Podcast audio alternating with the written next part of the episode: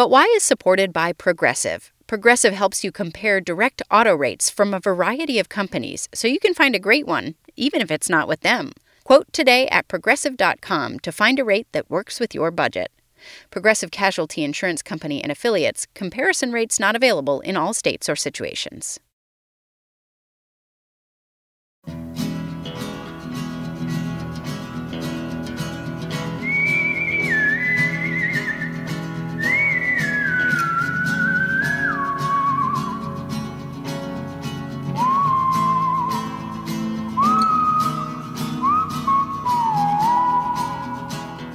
This is But Why, a podcast for curious kids from VPR.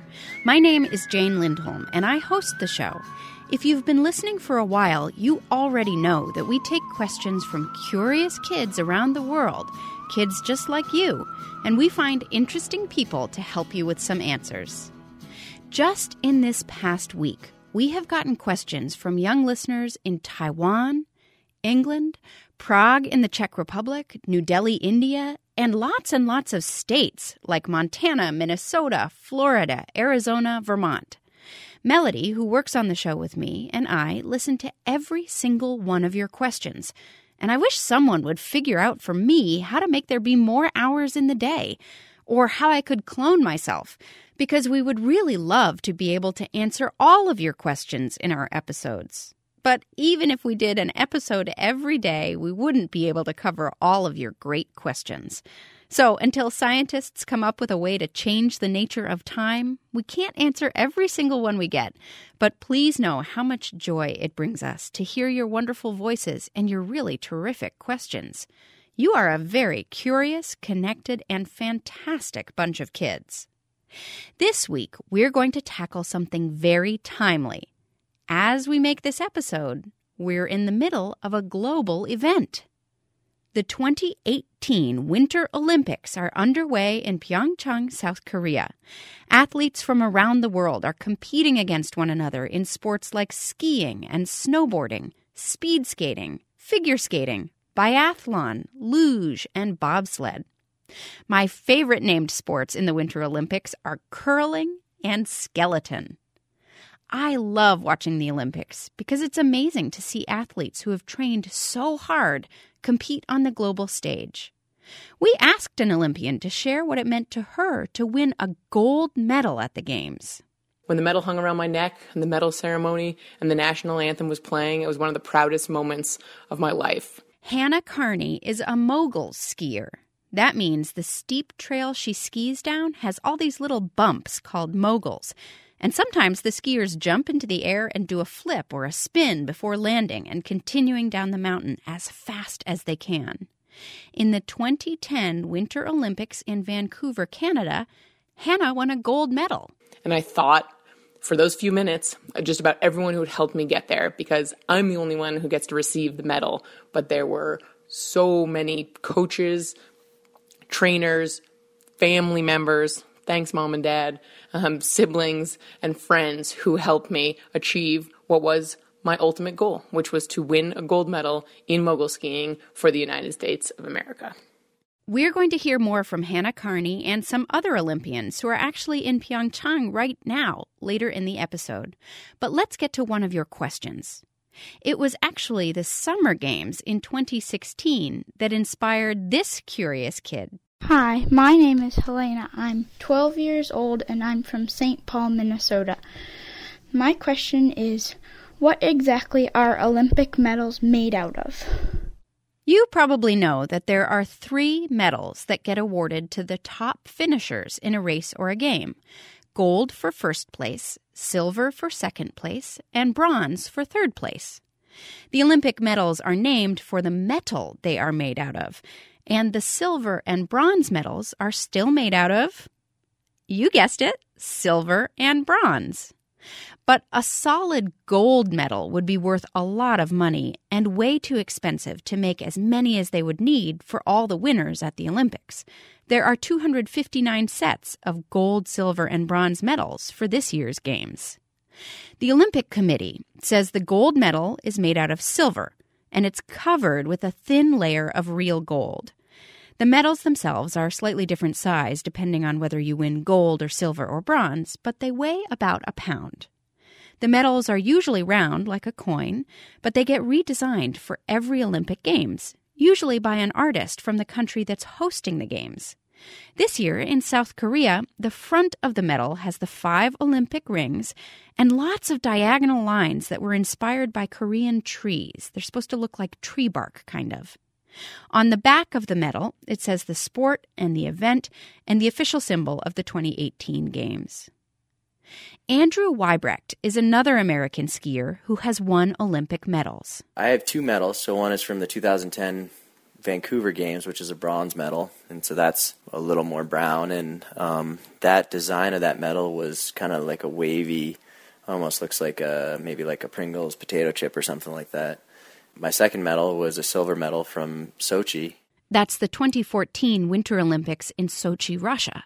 And that is obviously silver, and that that medal's design has a bit of crystal in the middle, so it's it's actually see through in part of it. They are not super shiny anymore because I like to share them with everybody that wants to pick them up and hold them. So they've definitely taken a little bit of wear and tear. But you know, to me, it's more special that everybody gets to appreciate and and hold an Olympic medal, not just people that win them. And that's more fun from my perspective. You know, probably the biggest surprise everybody has is how heavy they are. They each weigh a couple pounds, so when you, you pick them up, you, you're definitely surprised at, at how much heft there is to them. Now, the medals are worth some money, something like $600 or less for a gold medal. But athletes will tell you it's not the dollar figure that makes them valuable. But did you know that the U.S. Olympic Committee actually does give a cash prize to Olympic winners? Gold medalists earn $37,000, silver medalists get $22,000, and bronze medalists get $15,000. That might sound like a lot of money, but it's actually less than most adults make in their jobs in a year. And the Olympics only come around every four years. Now, some athletes can make enough money to support themselves just through their sport, by winning big competitions and by being in advertisements and things like that. But most Olympic athletes have other jobs they do in addition to training for their sport. So they often have to be really passionate and love their sport to keep doing it. And winning an Olympic medal represents something different to each athlete. Here's how Hannah Kearney talks about it. Olympic medals are uniquely designed by each organizing committee. So they're actually just the ultimate souvenir for an Olympic athlete because they represent the spirit, the culture, and the location of the Olympic Games. On a personal level, they represent all of the hard work that went into attempting to win a medal because a lot of athletes go and don't get one. And I've been on both sides of that equation. So in 2006, I didn't win a medal. In fact, I got third to last. And four years later, that medal, a gold medal and the first for the United States of those Olympic Games, represented ultimate redemption. And when the medal hung around my neck, it was a huge relief and an ultimate goal achieved, the most satisfying and emotional moment of my life because I thought about everyone who had helped me get there and the years of training that went into that medal, not just the four years in between the Olympic Games. So, forever, I will cherish my Olympic medals as a representation of my hard work and a memento of the incredible experience I had representing Team USA at three Olympic Games. If you've ever watched any of the opening ceremonies of the Olympic Games, you might notice that all the athletes from every country get to walk into the Olympic Stadium and get cheered on by crowds of people. And when they walk in, one athlete is in the front of the group, holding the national flag of the country they represent. But why do all the countries have a flag anyway? We'll have an answer to that question next.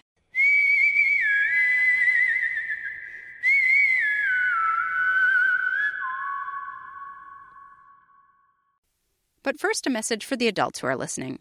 Support for our program comes from Oak Meadow, providing secular, student centered homeschooling curriculum and a teacher supported distance learning school for K through 12. Oak Meadow has encouraged kids to follow their curiosity and uncover the answers to But Why for 45 years. To learn more, visit oakmeadow.com. This is But Why, a podcast for curious kids. I'm Jane Lindholm. One of the joys of the Olympics is seeing all the flags of all the different countries that participate in the Games. Maya has a question about that. I am six years old. I live in Middleton, Wisconsin, and my question is why does every country have a flag? Why does every country have a flag? Well, we sent that question to Scot Guenter. He teaches college students and he also studies flags. Every country in the world has a flag because flags have become very important, recognized symbols of identity for communities. So when you look up in the air and you see a piece of cloth, a piece of fabric waving in the breeze, and you say, that stands for my people, that stands for my group, you can feel a real sense of pride. And when your group comes together with other groups, you might all share a marching of different flags that celebrates the inclusiveness of being together. I'm thinking of the recent Winter Olympic opening ceremonies as an example of flags being used to show identity of different nations coming together. Flags can also be used when nations come together against each other. And so, in a military battle, it would be important to see what flag someone is carrying if you are moving towards them with weapons and they have weapons and they are moving towards you. The same idea is why flags were used on ships centuries and centuries ago as they moved through waters, so you could look and see what is the identity. Is this a friend or a foe? Coming towards me. Flags are used in forts the same way.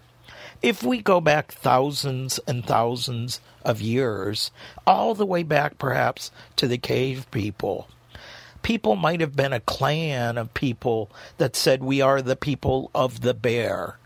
The bear might have been important to them, being part of their ecosystem and an animal they saw as strong and powerful.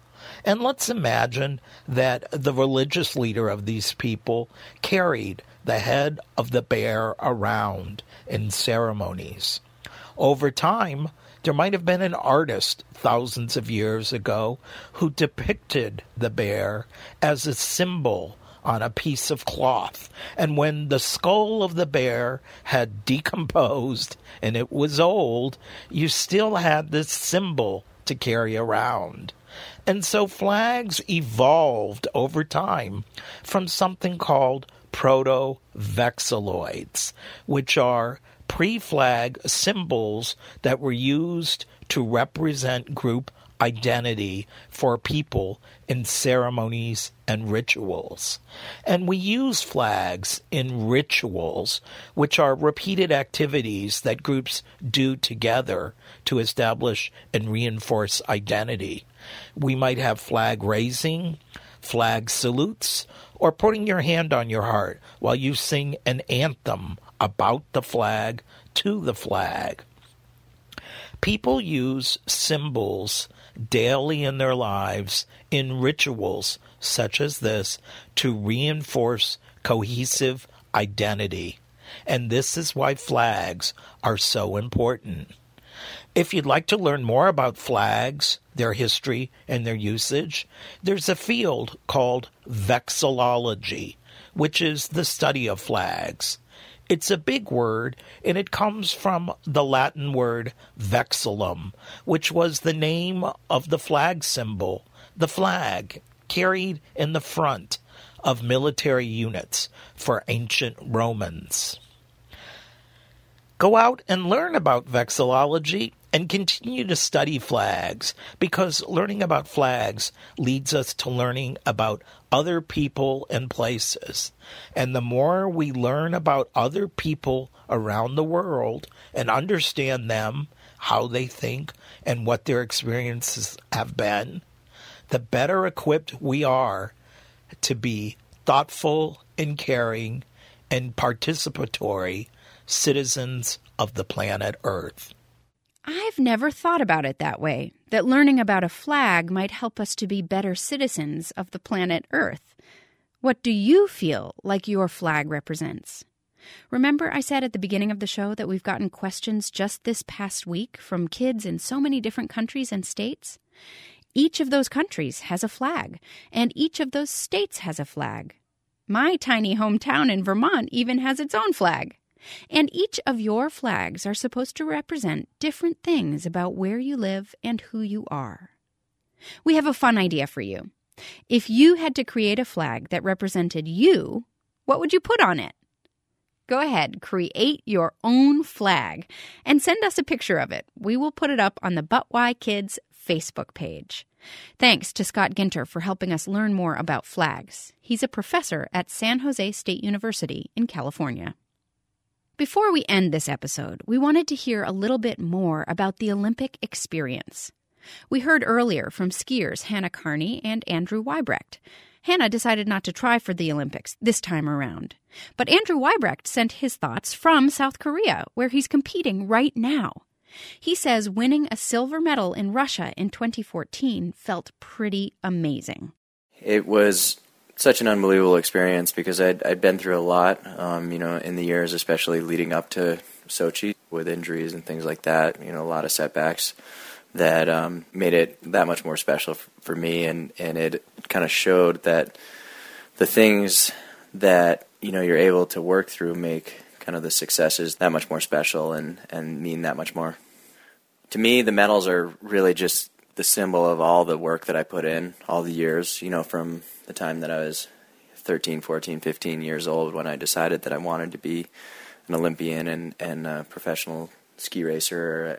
Every ounce of, um, you know, sweat and determination that I put in through those years were kind of, that's what the end manifestation was for me was, was two Olympic medals. And um, the actual medal itself is just an object, but what it represents is what's really important, and that's that's really what matters. Another athlete competing this month in Pyeongchang is a woman named Elana Meyers Taylor. She competes in bobsledding. Have you ever seen a bobsled race? The bobsled is not like what you might use to go down the hill in your backyard. It looks kind of like a giant pill that sits on blades, like skate blades. And inside that pill or tube, two or four people crouch down and go down an icy track at high speeds. Elana is the pilot. That means she sits in front and steers the sled. It's a two person sled for her race. Elana sent us a message from Pyeongchang where she hasn't started racing yet and she says she's trying not to get too nervous. Right now, I'm just really trying to stay calm and just enjoy the other events without getting too hyped up. Um, I tend to get a little over anxious and a little nervous, so um, in order to stay calm and, and reserve my energy, I'm just trying to take it all in without doing too much. Elana has won two medals in two different Olympic Games already. She won a bronze medal in 2010 and a silver medal in 2014. Winning a medal is the most incredible feeling I could ever imagine, aside from marrying my husband. Um, it, it was such a cool moment to be on the podium and to have a medal draped around your neck and knowing all the hard work and dedication everyone around you and yourself have put into this moment. Um, it, it's truly incredible. And to do it for your country is awesome. I want to say a big, huge thanks to the Olympians who shared their experiences with us in this episode Elana Meyers Taylor, Andrew Weibrecht, and Hannah Kearney. And good luck to Elana and Andrew in the rest of their games. And that's it for today. Don't forget to send us the pictures of what your flag would look like. And if you have a question about anything, flags, frogs, or physics, have an adult record it and send it to questions at butwhykids.org. We'll do our best to get an answer for you. But Why is produced by Melody Bodette and me, Jane Lindholm, at Vermont Public Radio. Our theme music is by Luke Reynolds. We'll be back in two weeks with an all new episode about something most of us don't do enough sleep. Until then, stay curious. Bye.